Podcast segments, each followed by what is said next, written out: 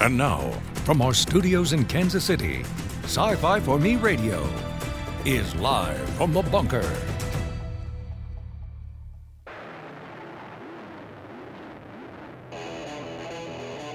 All right, ladies and gentlemen, here we go. We are back in the studio. And we are live. And it is, yes, May the 4th. I got it. I know. Welcome, everybody. We are live from the bunker. My name is Jason Hunt. I'm the editor here at Sci Fi for Me. Happy to have all of you with us. Those of you who are with us live, give a shout out to everybody who listens to this program as a podcast. We've got listeners all over the world, including uh, most of Europe, Russia, Canada, New Zealand, Australia. Good to have all of you with us. I do invite you to check out the live video if you are a podcast listener. Course, we're available on all the different podcast platforms. If you're not with us live, you can leave a comment. You can send us an email live from the bunker at sci-fi4me.com. Join our Discord server. There's all sorts of different ways you can get a hold of us.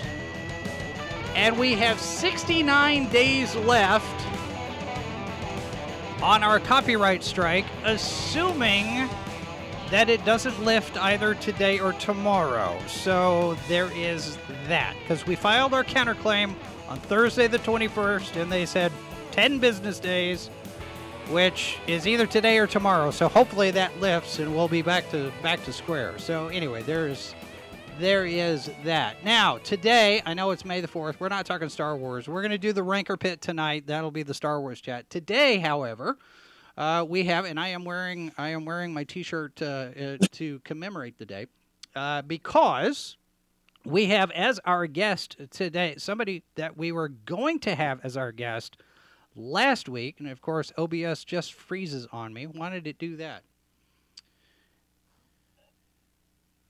Is everything going? Are we? Are we? There we go. All right, there it is. I don't know. I don't know. Sometimes you know, it's these are the Stone Martin Weasels decide they want to interfere, and and we go uh, we go kind of where it goes. So anyway, Monte Schulz joins us today. He is the son of cartoonist uh, Charles M. Schulz. We were supposed to have him on the schedule last week, and there were some internet connection issues and stuff. So we're gonna we're gonna try again today and see what happens because I looks like it looks like we're having some or it looks like we're having some buffering issues here. So anyway, all right, uh, Monte, welcome to the show. I'm glad we Thank were you. able to finally have this uh, have the connection there. So Yeah, yeah. here we Blame the hotel. Yeah. all right. So the book uh, came out in August. It's called Metropolis. It is uh, uh, described as a coming of age novel, uh, and it also is dystopian fiction and uh, all sorts of stuff. So let's let's give us a a, a, short Reader's Digest précis of what this book is about. Um, okay, it's about a college senior, Julian Bream, at uh, Regency College in a fictional republic in the days of eugenics and eugenics war. So um, my character Julian has grown up in a world that is plagued by um, eugenics war, the death of millions of people. In the book, though, he meets a bohemian revolutionary with an eight-year-old daughter who introduces him to some of this world that he hasn't really been aware of. He knows there's a war. He knows about eugenics. Doesn't necessarily believe in it, but he doesn't know the extent to which uh, the republic he lives in has fallen into such a degenerate state. Yeah. So it's an unusual novel in that it is, yes, as you say, a dystopian novel, but it's uh, a dystopian novel about eugenics, which is turns out to be very rare. I, my publisher and I never could find another book that's like this. So he and my agent both said it was the most uh, original novel they'd ever read in this. So I don't know. I didn't think like that when I was writing it. I didn't know there weren't any other books like this, but but Well, and you've been you've been working so on. it's fun to read. College novel, uh, coming of age. No- I was going to say you've been working on this for quite a while. You even you even walked away from it for a while and then came back to it. Uh, is that right? Well- Do I have that right? yeah, working on it is is yeah, working on it is sort of flattering. I, I I, found my old iBook and I found the original file, which was from June 11th, 2001. And then the most recent save file I have on my computer that I'm working on right now showed from 2003. I didn't work on it at all between 2003 and 2019. So 16 years went by. Um, because I just couldn't figure out how my character Julian could be studying the Greeks and the Romans in a fictional republic. And I couldn't figure out what the geography of the place was. And then in the spring of 2019, I followed uh, Ray Bradbury's uh, uh, axiom, which is that uh, how is this so? Because I say it so. Okay, right. and uh, um, and then I um, and then I figured out that the geography is it's France, but in a different world. It's uh, as though a friend of mine from UC Santa Barbara said it's like history bifurcated 1500 years ago and created this republic. Yeah. So well, that's why a lot of it seems familiar, but some of it isn't. So there's no mention of France, but there is just it's just where it would be when they talk about in this book the Southern Sea. They're referring to what we know as the Mediterranean, and uh, the, the the metropolis in the book, I guess, would be Paris, but it's not Paris. And the Holy River Livorno is the Seine, but it's not the Seine. Right and uh, eastern the eastern provinces would be Germany and Eastern Europe and like that. So anyhow, that's what the book is is is like. It's it's sort of multiple novels in one. That's so, it's a love story. It's a war novel. It's an adventure. It's a mystery. It's a treatise on eugenics. And um, which one of those? Which one of those came first? Was it a, was it a coming of age story first, a war novel first, a eugenics war first? What was the what was the first nugget of the idea? Yeah, certainly not a war novel. I didn't know that I would even introduce the war into the book. All I had were the first fifty pages, and so it would be a, I guess a. Um, if you look at the beginning, then you have to say it was sort of a college novel that gives uh, hints of a of a of a love story and a, and a mystery. Um, coming of age, uh, I guess, sort of. Eugenics, yes, that was the basis of it. Um, I'd, I'd have to look. I'd have to go back and look at that first chapter the way it was in 2001 to mm. see if eugenics was mentioned. But I, I do know that I'd gotten the idea of the book, but I hadn't written enough of it to really have it fully formed in my mind. Right. I know that in 2003, I bought a book called War Against the Weak by uh, Edwin Black about eugenics in America and that influenced, uh, I guess, the direction. But I think I'd already, I'd already decided to write about eugenics, and giving and his book sort of gave me more information about it. So that's that's a good question. Which came first? I don't know. It just the, the book was not really fully formed. The first chapter was written, but it's about Julian and his roommate. A couple people go to the go to these shores, and they end up finding a body in the surf. Right first chapter a, a soldier who's not supposed to be there. So, uh, I, I, mean, I guess I was just sort of collating ideas, sticking them together at the beginning. You know, 19 years ago. Sure. So, so how much uh, you mentioned? You mentioned the book about the eugenics. How much research went into those different elements?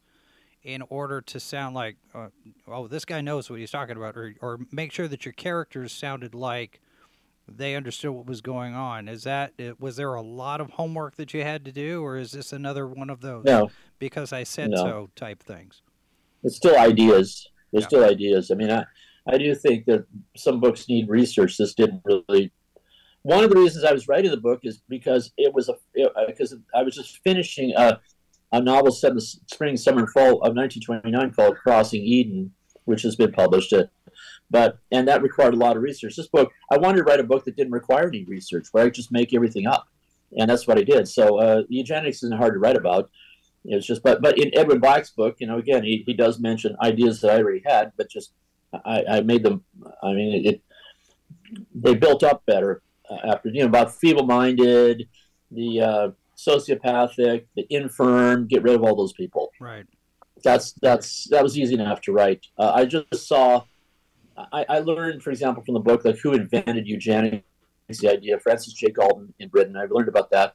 I got the expression lethal chambers, which they talked about to get rid of the, the people they didn't like.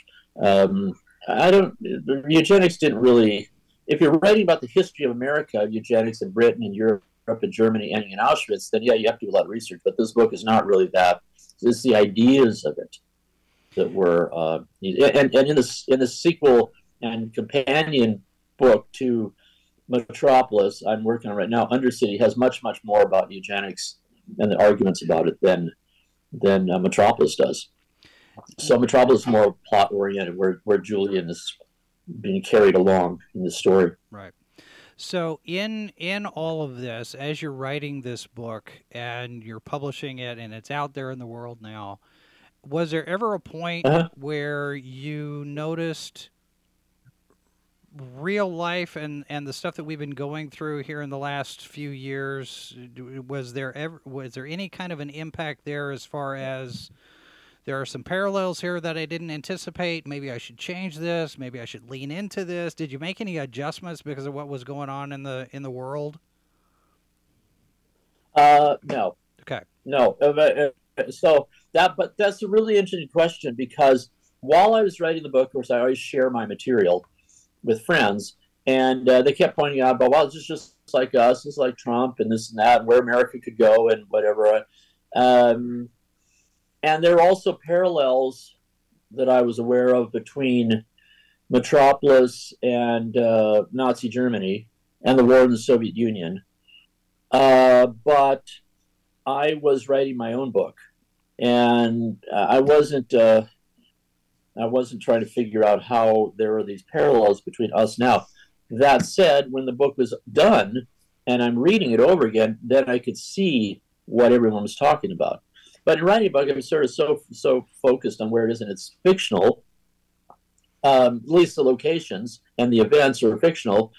Uh, that uh, I, I, guess I guess I could see where America could go, or any country in, embracing you know, eugenics. Yeah. Uh, but but it was more a direct parallel actually to uh, uh, Nazi Germany. I mean, when I was talking, I had a friend over here one time. I was telling her about all the people getting killed in the book and everything, and she said that just seems excessive. I said, well, okay, but the the the Nazis killed 25 million people in the Soviet Union, okay, in four years. So that's a pretty good parallel. If yeah. it's as if Julian were a college senior at Heidelberg University in 1943, that's what this would kind of be like. But again, I didn't write the book even holding that in mind. I didn't. I just wrote the book, yeah. and I wrote it really quickly too. Uh, again, I, I, wrote about 50 pages in, uh, you know, saved probably in 2003 and then uh, I wrote the rest, what 620, whatever it was, more in those nine months from from August 2009 to maybe April of 2020. So, yeah, you get sort of involved in the book itself, and, and, and it's not like I'm unaware of what was going on. It's just that the the book was the events. The books are so uh, the book are so specific that worrying about you know how things you go in America was was just really a a distant sideshow at the time. Right. Afterward, yes, I could see it. Now, there's sure. a question in the chat. Uh, just to clarify, this book is not connected in any way to the Fritz Lang movie Metropolis from the 1920s. This is this is completely original. It's not an adaptation or anything. No, I got asked that. No, no, I got asked uh, that at a uh, book signing up at the Charles M. Schulz Museum on Sunday. If I was, if the title was influenced by that, I said no uh, any no more as uh, from Superman's Metropolis, right? Right. So that's no, there's no, there's no real connection there. It just, it's just a coincidence. It's just a name. I made up Metropolis, and um, I think I like calling it Metro. I think I like calling it Metropolis, calling the the city Metropolis better than giving it a name. Most of these utopian dystopian novels have a city and they give a name to it. I just couldn't really. Um, I couldn't really do that. There was a city in. Uh, I think it was in one of the um, Sinclair Lewis's novels, and they call it uh, city was called Zenith. You know, I could have done that, I just didn't. Yeah. I just called it the Metropolis. I don't know. I name everything else, which is funny. I name all the little towns. I name the cars. I name different different um, foods and whatever. I just, but the central thing I just left is Metropolis. I don't know. Maybe I'm just lazy. I'm not sure. well, it, it doesn't sound like it because if you you you dove into this and just from the what you've said here, it sounds like you got into the zone and you just wrote this book and and everything else kind of was out by the wayside and you didn't get distracted by very much that was going on in the world and you and you knocked this thing out was that was that the process? You just you just dove in and just started going and and didn't stop until you were finished, or did you do this in spurts? No, I wrote. Okay, so first of all, I didn't have any. Uh, I didn't have any outline, plot written down, anything. I just made the whole thing up as I was going along. Uh, the book ends where it begins, essentially, Yeah. with uh, what that line. Uh, Even now, I dream of the airships emerging from those gray clouds at sunset, like dark fingers of God on a copper sky above the holy river Livorno. And so that paragraph that opens the book, I um, I had so I knew where the book was going to end. Beyond that, I had no idea. I just made it up. It sounds funny to say because usually you have to have some idea where you're going. I had no idea where I was going. The book ended up being 668 pages. I thought it'd be about 400. The last part of the book I thought ended up being the longest. The book's in four parts. I thought that would be the shortest because I could I, I didn't anticipate what was going to happen. But I just I seriously I just made it up as I was writing it. It was Yeah. pretty amazing because usually you have to usually we have blocks and stuff where you're kind of you have to think about now what am I going to do. I never had any of that at all. I had one problem where I was trying to figure out why I need to do this, need to do that. What am I going to do? The ideas were like whispered into my head and solve three problems at once with some part. I just remembered. I was like, wow, this right. Okay, if I do that, then this, this, this I take care of. Oh, okay, good idea. It's literally like the muses were whispering in my ear for nine months. It was the easiest book to write I've ever had. It just all came to and all worked out. Now, Um, how are you going to teach that? Because you're you're involved with the Santa Barbara Writers Conference, and you know, stream of consciousness with the muses whispering in your ear. I don't know is a is something that can be taught. How do you Yeah. how, do- how do you translate that process? What how, what do you what do you tell your students when just, they come up and they said, "How did you do this so like this?" And how do you explain it? I mean, what do you tell Yeah, them? Yeah, I don't. I don't teach plot and story. I teach us voice and style. okay. That's what. That's how I do that. I teach them how to write, how to think about writing something interesting, writing, making sentences in a in a in a in a different way. Write, choose interesting words. So I read passages from from writers who are writing in lyrical styles or different styles of writing. Truman Capote to uh, Joan Didion to uh, you know a variety of different people. Uh, Isabel Allende, Gabriel Garcia Marquez. Um, uh, that's what I teach. So style, I mean story. I don't know. I I don't really think about it. I just uh, I read. Oh, okay. One thing is I I guess what I would do is I tell them two things. My dad said there's no such thing as writer's block. Only, or he said he said only am, only amateurs get writer's block. Professionals can't afford it.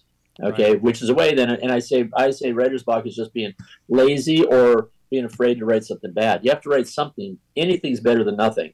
And then I teach them and I tell them that you just have to read a lot. You read a lot and you'll get an idea how to tell stories. And uh, I read both literary fiction and commercial fiction. I just do. Um, I don't know anybody uh, who reads as widely as I do because they don't. Most people just have a certain kind of books they like, and Yeah.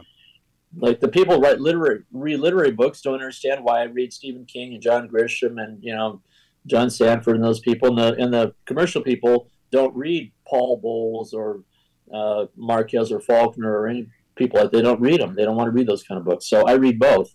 And I read Fifty Shades of Grey. I read Twilight, and uh, I read this woman uh, Emily Henry. I read one of her books, and this Colleen, whoever I think her name is, I I read one of her books. I read a lot of. I read uh, a variety of things, and so it teaches me how to maybe tell stories and see how they work. But individually, book to book, no, it's everything's different anyway. Yeah. So Now, um, you yeah. you have you have made the point that on on the commercial side of fiction, you Uh-huh. can learn basically plot and structure and story, whereas on the literary side, it's the it's the style, it's the word usage, it's that kind of thing. And I I've uh, in the past, I have had the thought that poetry is another place where you can learn you know the economy of word choice and the kind of words that you have in in stylistics and and that kind of thing in order to paint a picture with a limited amount of space and i think the literary side of fiction probably does that a little bit better than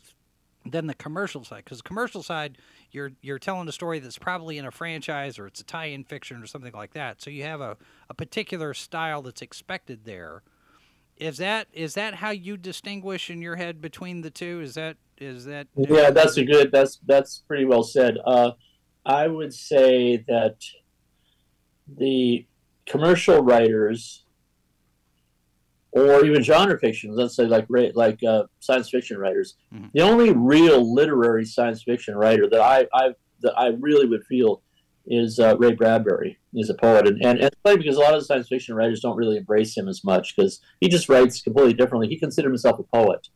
Um, but between commercial fiction and literary fiction, there is a huge difference in use of language. They're just and some of my I really like I really love Lee Child. I like uh, John Sandford. Uh, another one, sort of a crime going into literary, is James Lee Burke.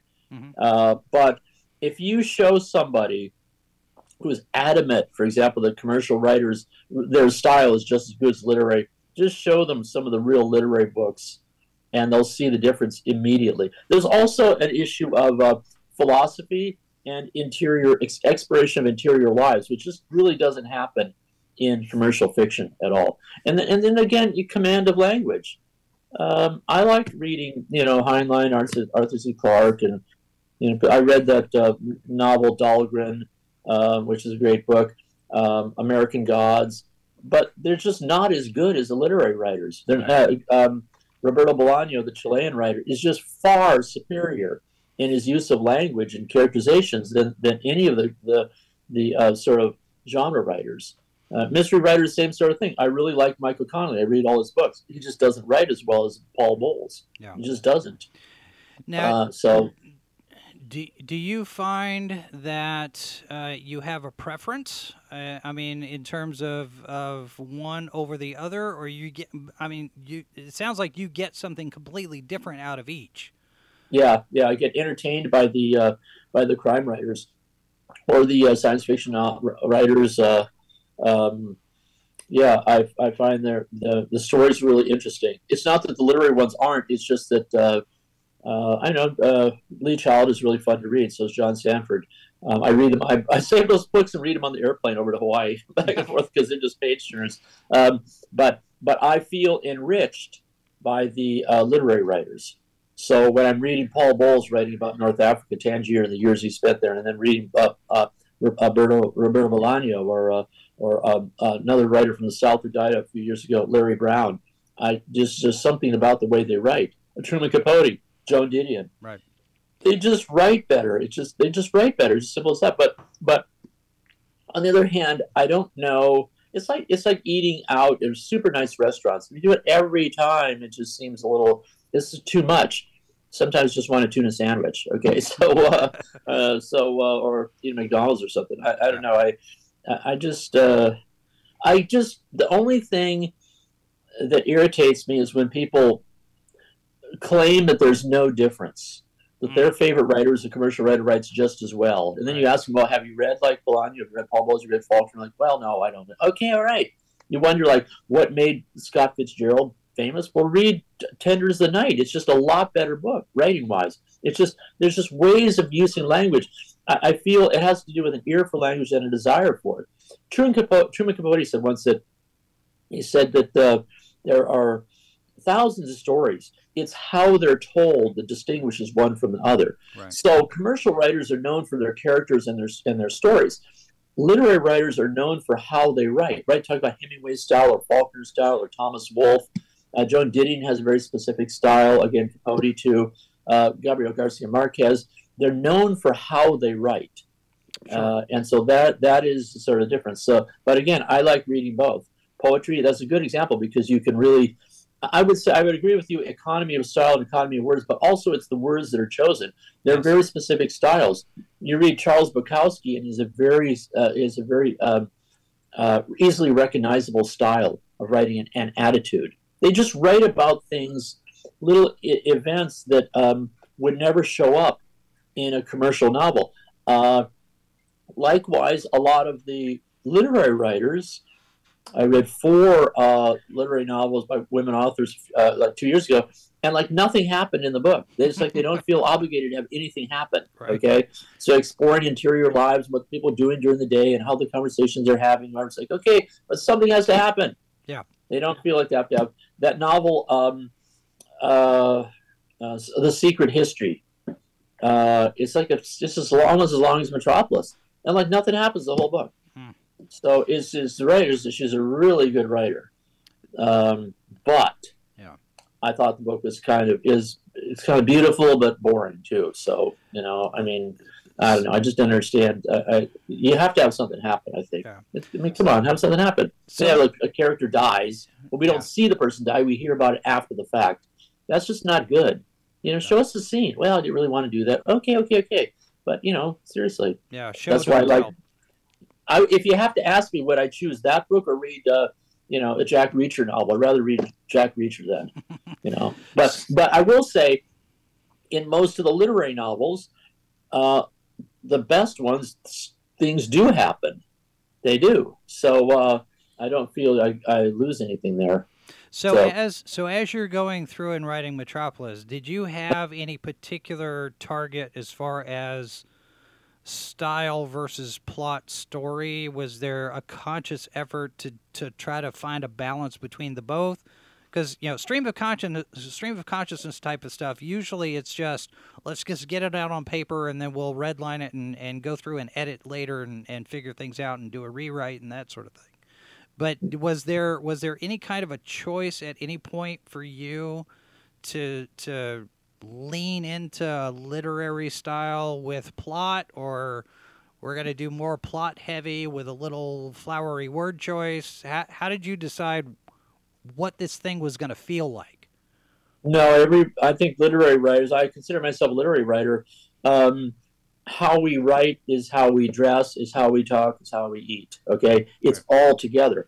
What well, I guess what I'm saying is that because I like um, literary language, I also like humor, Mhm. and I also like having things happen. So it's natural for me. I, I could say maybe in the most mechanistic way, I could say, well, have some narrative, have some dialogue, have something happen, have some narrative, have some dialogue, have something happen. Okay, I like writing dialogue. A lot of literary writers just don't seem to like writing dialogue. T.C. Boyle opened up one of his books, A Riven Rock, with just pages and pages and pages of narrative without any dialogue. I um, sometimes uh, for not only Boyle, but a lot of the writers, I think, do you guys, I start to suspect they don't like writing dialogue.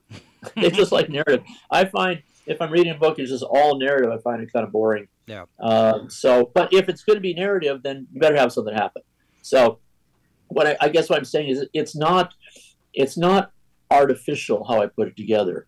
It's uh, for me, it's very organic. It's just naturally I'm having things happen, and I'm writing a certain way, and I'm having violence in this book, some supreme violence, but I also have a lot of really funny things going on. You know, the way characters talk and and uh, little dialogues and you know snipping sniping at each other and uh, so um, uh, it's just all together it's just you know what it is again it's just how i write Yeah. uh, it's natural for me to do that I, I have a friend who was she said when she she read the manuscript of metropolis she goes it's, you just have these little i don't know how you do it you have all these little um, uh, uh, cliffhangers at the end of every chapter i go well well, it's not a mystery. It's just it's just how I write. It just ha- yeah, they hold the reader to go on to the next uh, scene. Right. What's the what's the big deal? it's not hard to do. Pacing, not a big deal. Um, I also I write really carefully. Oh, I should tell you my writing schedule for Metropolis because this is how the thing got done. Okay. Okay. Yep. What I did was I hadn't written a book in years, really. So, and I didn't think I was going to ever write fiction. I was just doing music all the time, but it doesn't fill up my time. So I had a schedule. My schedule was this: I had to write every morning at least one page before I ate or drank anything. So I would get up. I'm hungry. I start writing. If I write the page really quickly, I could get some to eat. Maybe maybe a couple days I wrote a couple pages, right? Because I was really on flow. Otherwise, I'd be super hungry. And what this means is, let's say the previous page ended four lines by the from the bottom. That means when I'm writing the next one, right through those four lines, and then got to get down to four lines, and maybe that's maybe that's like a 32 lines, something like that, right? Yeah. So I'd be counting lines. I'm really hungry. Uh, how many pages? How many lines do I have? Oh, uh, 14. Wow! And I got to get this like 32. Then it's how many? 22. Then it's how many? 27. Oh my God! I'm almost. I'm really super hungry now. I got to get this done. But I never, in nine months, I only missed three mornings, and I was out of town at the time. I never. I, I wrote on Thanksgiving morning and Christmas morning and New Year's and my birthday. I got that page done. Went in my office, wrote that page, Yeah. and uh, and that's how I got the book done so fast. Uh, I just zoomed through it, and um, so I, it was a steady schedule. I don't write by. Some writers will say, "Well, I sit and I write for three or four hours." I don't work. I write by amounts. I remember one day I wrote six pages, but in general, I was probably writing two or three pages a day, um, uh, maybe four, something like that, two, three, four pages a day. But always one or two in the morning before I ate or drank anything. It forced me to get it done. Yeah. No writer's block, of course, obviously, uh, but just uh, write, write, write, write, write. So zoomed along, Big- muse driven, Yes, because writer's block is not allowed. fake. It's fake.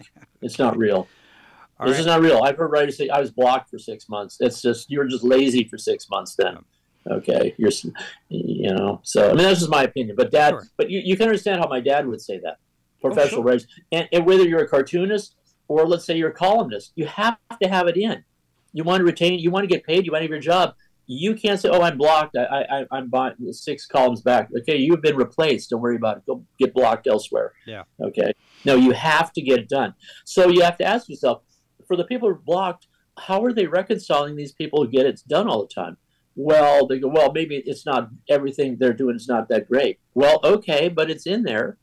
They're doing it. Yeah. You know, you just learn to do it. You just you learn to you learn. I never thought about writer's block because again, Dad told me that years ago, and I wouldn't let it happen to me. I just would write. I understood the dynamics of it. Uh, some days I'm just lazy. I haven't been writing the same way in this new book because I don't feel the urge to necessarily write every single day. But I, I have this book is like I don't know, it's like 360 pages already, so it's not like I'm just screwing off all the time.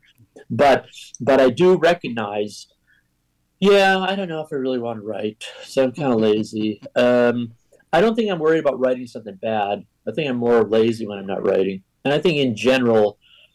That's probably why where writer's block is. Probably being a little lazy, but maybe worried about writing bad stuff. I don't know. Yeah. Bad stuff's better than no stuff, as I said. That's true. All right. Speaking of your dad, I want to talk a little bit about that when we get back. We're going to take a real short, quick break so I can tell Google where to interrupt us. And we will be right back more with Monte Schulz right after this. Stand by. You're listening to Sci Fi for Me Radio. Until you unsubscribe in a sudden but inevitable betrayal. I find it difficult to get excited about it.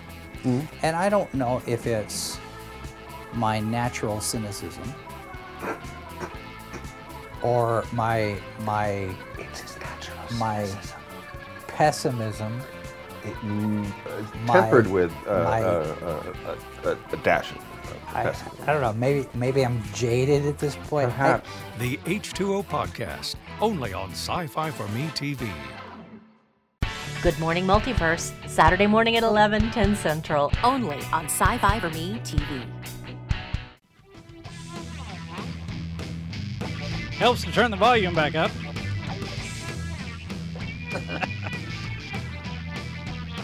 All right. Back live from the bunker, we are talking with Monte Schulz about his book Metropolis and his writing process. And if the name, if the last name sounds familiar, and I, I noted that I am wearing uh, my Snoopy shirt today in honor of same, uh, Monte's dad was uh, the late great Charles M. Schulz, the creator of Peanuts. And Monte, I want to ask because you know a lot of people talk about you know what kind of influence that he had on uh, a lot of things. I mean, Peanuts is uh, you know well, it's Peanuts. It's iconic. How much did the two of you talk about the writing process in general. You you talk about how he's talking about you know there's there's no such thing as writer's block, but as far as the actual process of writing something, of creating something, what did y'all discuss? Uh, we actually just discussed books and reading. And uh, when I was younger, before I was reading books, he uh, initially we watched TV shows together, like uh, W.C. Fields and uh, maybe you know Abbott and Costello. Watch those movies, and then he had me read the Tintin books, right? Those uh, adventure books with Right. Tintin and Snowy and uh, Captain Haddock, and uh, which got me the idea of you know writing adventure and having funny things and things happen and whatever. Uh, so, and then when I got older, to a certain point, I started when he saw first I was writing music and he saw Yep, he's frozen again.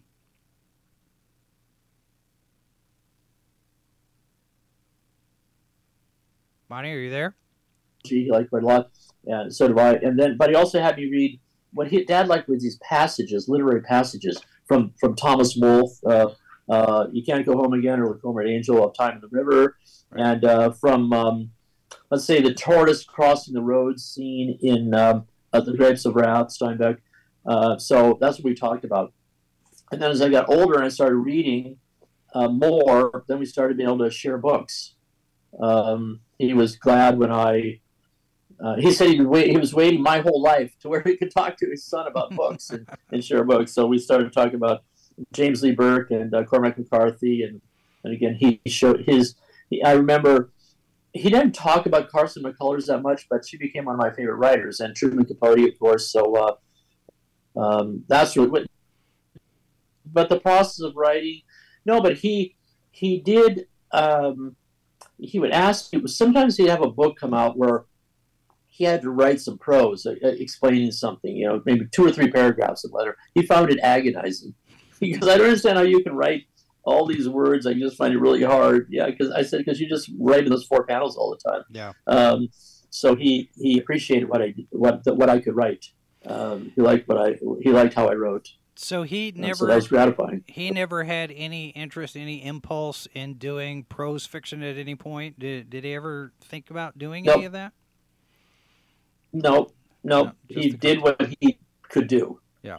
Like I can't draw, so uh, but I can write long form fiction. I can write music. Dad can draw and he can write short, short uh, uh, prose. Yeah. So there's a, a difference. So he, now he's got a son who can do the things that he can't do. So I feel like our, you know, were he alive now and seen me publish all these books? He saw me publish Down by the River, the first one, but and he read the manuscript. He read some of it of uh, Crossing Eden, but he didn't get to see that finished nor anything else I, I've written subsequently. No. And I've read many more books too. Uh, uh, I've read a lot of his books that he had in his library. Uh, he really was an admirer of James Gould Cozzens, who wrote uh, The Just and the Unjust and By Love Possessed, and uh, the writer John Marquand. I read his James Jones novels, um, From Here to Eternity and The Thin Red Line, and uh, Norman Mailer's uh, The Naked and the Dead, books like that.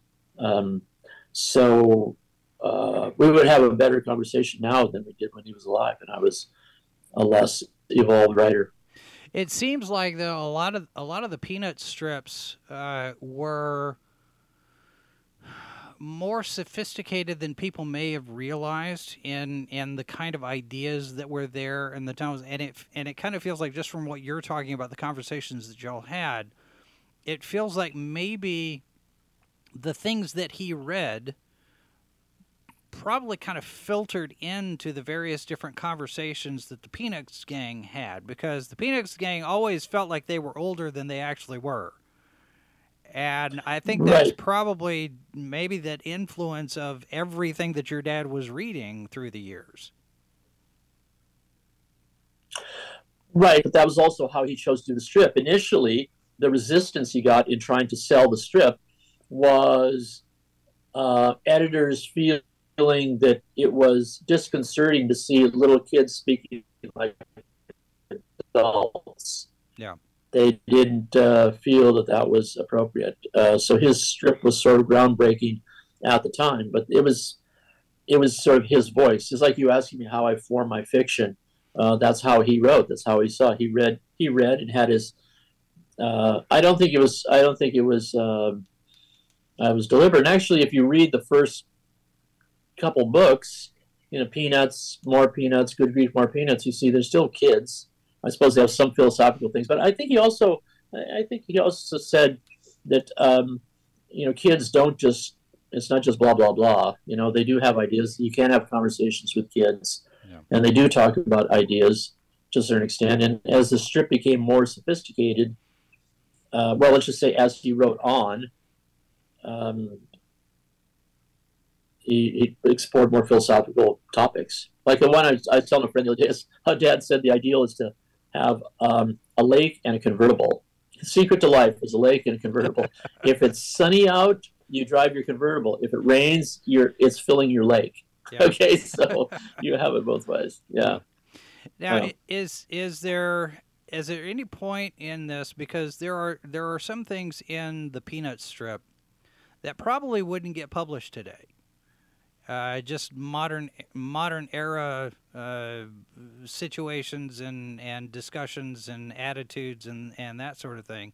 Have you ever run across with your writing any concerns about oh I probably shouldn't write this. Maybe I'm not the right person to write this. Has that has that ever come up come up in conversations with editors or anything? Have you ever had to worry about that No, uh, my editor Gary Groth at Fantagraphics is a very outspoken, philosophical curmudgeon himself. you know, running uh, contrary to the uh, to the uh, let's say the public wheel, and he doesn't care. so it was controversial. He likes it a lot. Um, but I would I would say I don't know what like what kind of things do you think would Dad would have time uh, Well, trouble I think I because I've seen discussion because right now we're in the midst of you know uh, Ian Fleming and Agatha Christie and Roald Dahl, all of these all of these authors getting rewritten for the modern times, sens- Yeah. sensitivity edits and whatnot. And your, uh, you know, your dad's uh, Christmas Charlie Brown story centers around, you know, the birth of Christ, and I'm like, well, that that probably wouldn't fly these days. There would probably be all sorts of people that would be offended by that. Well, if you're lucky, you're offending people, I guess. you know, um, Right. because uh, uh, I think the idea of rewriting these books is, is preposterous. Uh, because for one thing, what they do is they become um, exemplars of a certain time and uh, period. I think uh, you know a good example is um, uh, when Norman Lear talked about All in the Family. He had one interesting comment about it. He says, "As it turns out, All in the Family was not at all influential in TV. There was nothing like it beforehand and nothing like it since. And and so here's a show that comes on at a time when America was still pretty conservative, right? And suddenly all the families on the way they talked and talking about race, and talking about religion, talking about all these social issues and other thing, contrary to the public wheel, right? Yeah. Um, you could easily make the case that all the family would never be allowed on TV now, which is an interesting thing to, to say, and it's probably true. But uh, I don't think, like you use the word like in the modern time, I think it's circumstantial. I think it's at a certain window in time people feel a certain way to do this. I don't know that it would continue. I think it's very likely 30 years from now, people will look back at people rewriting these, editing these books and think how absurd it is. Maybe 50 years from now, they'll think, well, this is a stupid thing to do. Who, whose idea was that? Right. How is that helping anybody? Uh, if you do that, um, you know, then you got to look at the language uh, Mark Twain uses in describing uh, blacks during uh, in, in Huckleberry Finn. Why do they say that? You Right. know, uh, well, okay. Well, should we change that? No, you shouldn't change it. It's an exemplar of the period because otherwise you're going to look at um, everything that way. And what's going to happen is you're going to realize how many things that you think are okay that are not. Right. So uh, it's like, like look how long it took them to get some of these the, the sports teams' names changed. And the Atlanta Braves are still not changed. Da da da da da. The Yep, chop, right. you know, Tom and Chop. Oh, that's not racist at all. No, that's just supporting the team. Well, okay. It is, but it's also racist. But yeah, but we don't care about that. You know, so uh, um, you know, you're not going to have the Nashville Cannibals. Okay, that's not going to happen. Or you're not going to have the uh, San Antonio Banditos. You know, Yeah. or maybe you would. I don't know. It depends how people are feeling about certain minorities at the time. Some people just don't care. But So, let me let me ask you this, Omani, because the people the people gen and this I'm I'm painting with a broad brush. This is a general a sweeping generalization. The Right. people the people that have the most problem with the the the name of the Atlanta Braves, for example, are Yeah. the same people that are rewriting Roald Dahl and Agatha Christie. It's that I know. same, it's I- that same that same mentality, and and none of it makes sense. Well, um, I would say it's more the people, it's probably both sides because I think the people who were editing Roald Dahl don't uh, don't mind the Atlanta Braves. They just don't care about that. You know, they people choose their issues. Yeah. You know, so when we talk about um, uh, race in America, usually black and white, we don't really care about Asians that much, right? I mean, just Americans just don't feel that way. It's really kind of funny, you know. Um, yet at the same time, um, who talks about? Uh, oh, here was a good one. So at Standing Rock, Mhm. right, with the protest there, it was going on. I think it was I don't know. I remember how long it was, like three years ago or something like that. And I noticed that because I was interested about it, the protest at Standing Rock on on, on Indian land. Yeah. And um, it turns out I look at the news feeds on Apple News. I'm looking CNN, W, and nothing, no, no news organization was covering that. In fact, somebody from the BBC landed there and said, "Where are all your reporters?" None. Hmm. A complete Chinese style, whatever you know, um, news blackout Yeah. Of Standing Rock. So it just shows that some issues, people Americans go, "Whoa, I can't believe we're doing this," and others are just as bad. Look at look, they sent all those uh, news people up to that guy occupying this guy's occupying the what the ranger station in Oregon or wherever it was, right? But they don't send anything to because because there's certain things in America we cover and others we just don't. Yeah. We, we just don't. It's almost like uh, you know seeing which way the wind blows and which is going to be something we're interested in covering. Um, so it's just, I don't, it's look. I guess we could say with a capital H, hypocrisy reigns in America all over, right? It just does, um, and that's that's the biggest problem. They're just hypocritical about things. Now, do you So- find do you find that you um, not necessarily need to address this kind of thing in your writing? Have you ever sat there and said, "I need the subtext. There's got to be a message here." Have you ever leaned into that aspect of storytelling so much, or is just I'm just going to entertain and let other people get the message everywhere else? No, no, I don't. No, no. I mean, uh, the the lessons in uh, in Metropolis, and then again, its the sequel here, Undercity, are very, uh, very strongly worded. Yeah. They are they're evident. They are admonishments. They're warnings about what can happen, how people actually feel about each other. Um, so uh, I was watching a documentary on uh, YouTube uh, the other day uh, uh, on on Nuremberg and the and the first Soviet films that came. They were the Soviets. The Red Army arrived at the at the uh, at the concentration camps before the the Allies from the West did. Right, so Majdanek was the first one they saw, and they said the Soviet soldiers were so horrified and, and nauseated. They'd seen terrible things in the Soviet Union, right? But when they saw Majdanek and they saw the bodies and seeing how some were dismembered to fit better into the ovens. To, they were just shocked, and so so people don't want to read that or see the films like that, but but that sort of informs it, and that the kind of thing would was informing what I wrote in um, in Metropolis and what I'm writing in in Undercity. And uh, but you know racial issues. I had racial issues in um, and religion in part of uh, Crossing Eden. It wasn't so much that I'm thinking I should write about that. It's just that that in the context of where I was writing, that that's what arose.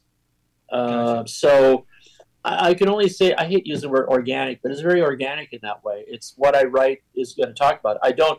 I don't. uh, Otherwise, the book, a, a novel becomes a polemic, Yeah. right? It, it's not. It's not really not. Uh, Capote thought that Camus' novels were more more were more pol- polemics than than, than novels. Um, so I didn't want to do that, but uh, I also don't follow what you're saying about um, you know, do I, is it just story and entertaining? Which should be entertaining, but it it should be a story too. Well, as as far as that, let me let me clarify the question there because there are some there are some authors modern day nowadays who are criticized for putting the message first before the story as opposed to we need to be able to tell a story that people can enjoy or they get something out of it and if the message is there subtextually they they see it or they don't as as they're sensitive to it uh, I guess it's more of a question of what what the priority is in in the process for the writer. I don't think I agree with you that there are probably writers who put it up front, and then it seems clunky, Yeah. right? Then it seems uh, it makes it seem like a polemic. Um, a novel where that addressed these, maybe, maybe balanced them very well, was uh, To Kill a Mockingbird, right? Yes. So it's a novel. It's interesting. It's a com- multiple things happening in this book, right? Yep. The young girl and her story, and uh, and her and her friends, and then uh, also uh, the the issues of race and her father and the trial and, and all of that. Um, uh, Boo Radley, uh, how people are treated who are not you know mainstream citizens there. In the story, the story itself reveals it. It's not even subtext; it's there. It's just you're also you're also telling a story that is, is supposed to be entertaining as well, Yeah. right? And it's Yeah. not. I I think there.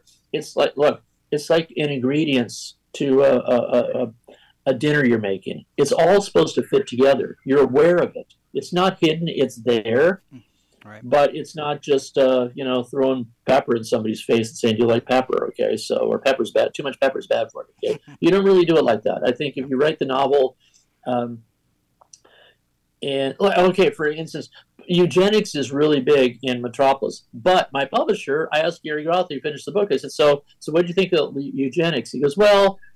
I didn't really think about where you're writing. It seems to be really in the background. I said, Gary, it's not really in the background. It's up front. It's just that I guess that I, I, I entertain with Julian's story well enough that you become sort of unaware that it's in the background. Yeah. Right. But it is. It's the whole point of the book is eugenics. But it's also Julian growing up and Julian falling in love and and Julian's uh, a girlfriend taking care of her sister and Julian's love of his parents and family and and his roommate struggles. It, if you write a book with a lot of things happening at once, you could see those. You can see how it all balances together.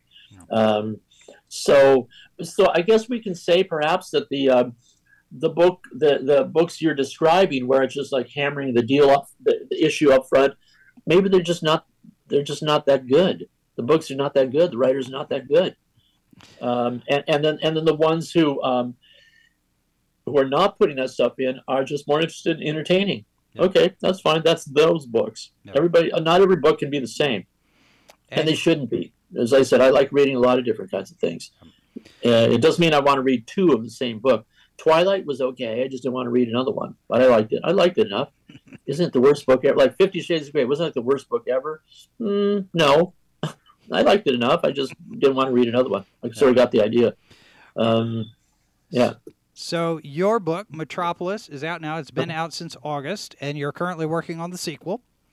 Yeah And uh, for anybody who is interested in Monte's work and following him, there there is uh, a website for him, MonteSchulzAuthor.com. We've got all of these links in our notes for people to find. Uh, Monte is also on Twitter, and we have the Santa Barbara Writers Conference. You're still involved in this, is that right?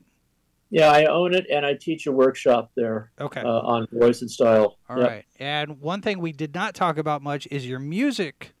And there's a website here for for Monte's music, Seraphonium. So we've got uh, links to all of these. And you're currently working on the sequel to Metropolis. Is there anything else that you're working on at this point? Well, I'm finishing theoretically trying to finish the third CD. Uh, getting the musicians together is like, as they say, herding cats. It's complicated, and finding singers. I sing on some songs, not all of them. I, just uh, I made a recording of one of my songs and talking to the engineer. I'm, I'm thinking, yeah, I don't know if I want to sing that song. He just he sent me the recording. I thought it's not that good my vocal isn't good enough. So I don't know. Maybe I'll have someone else sing, or I'll just improve the vocal. I don't know.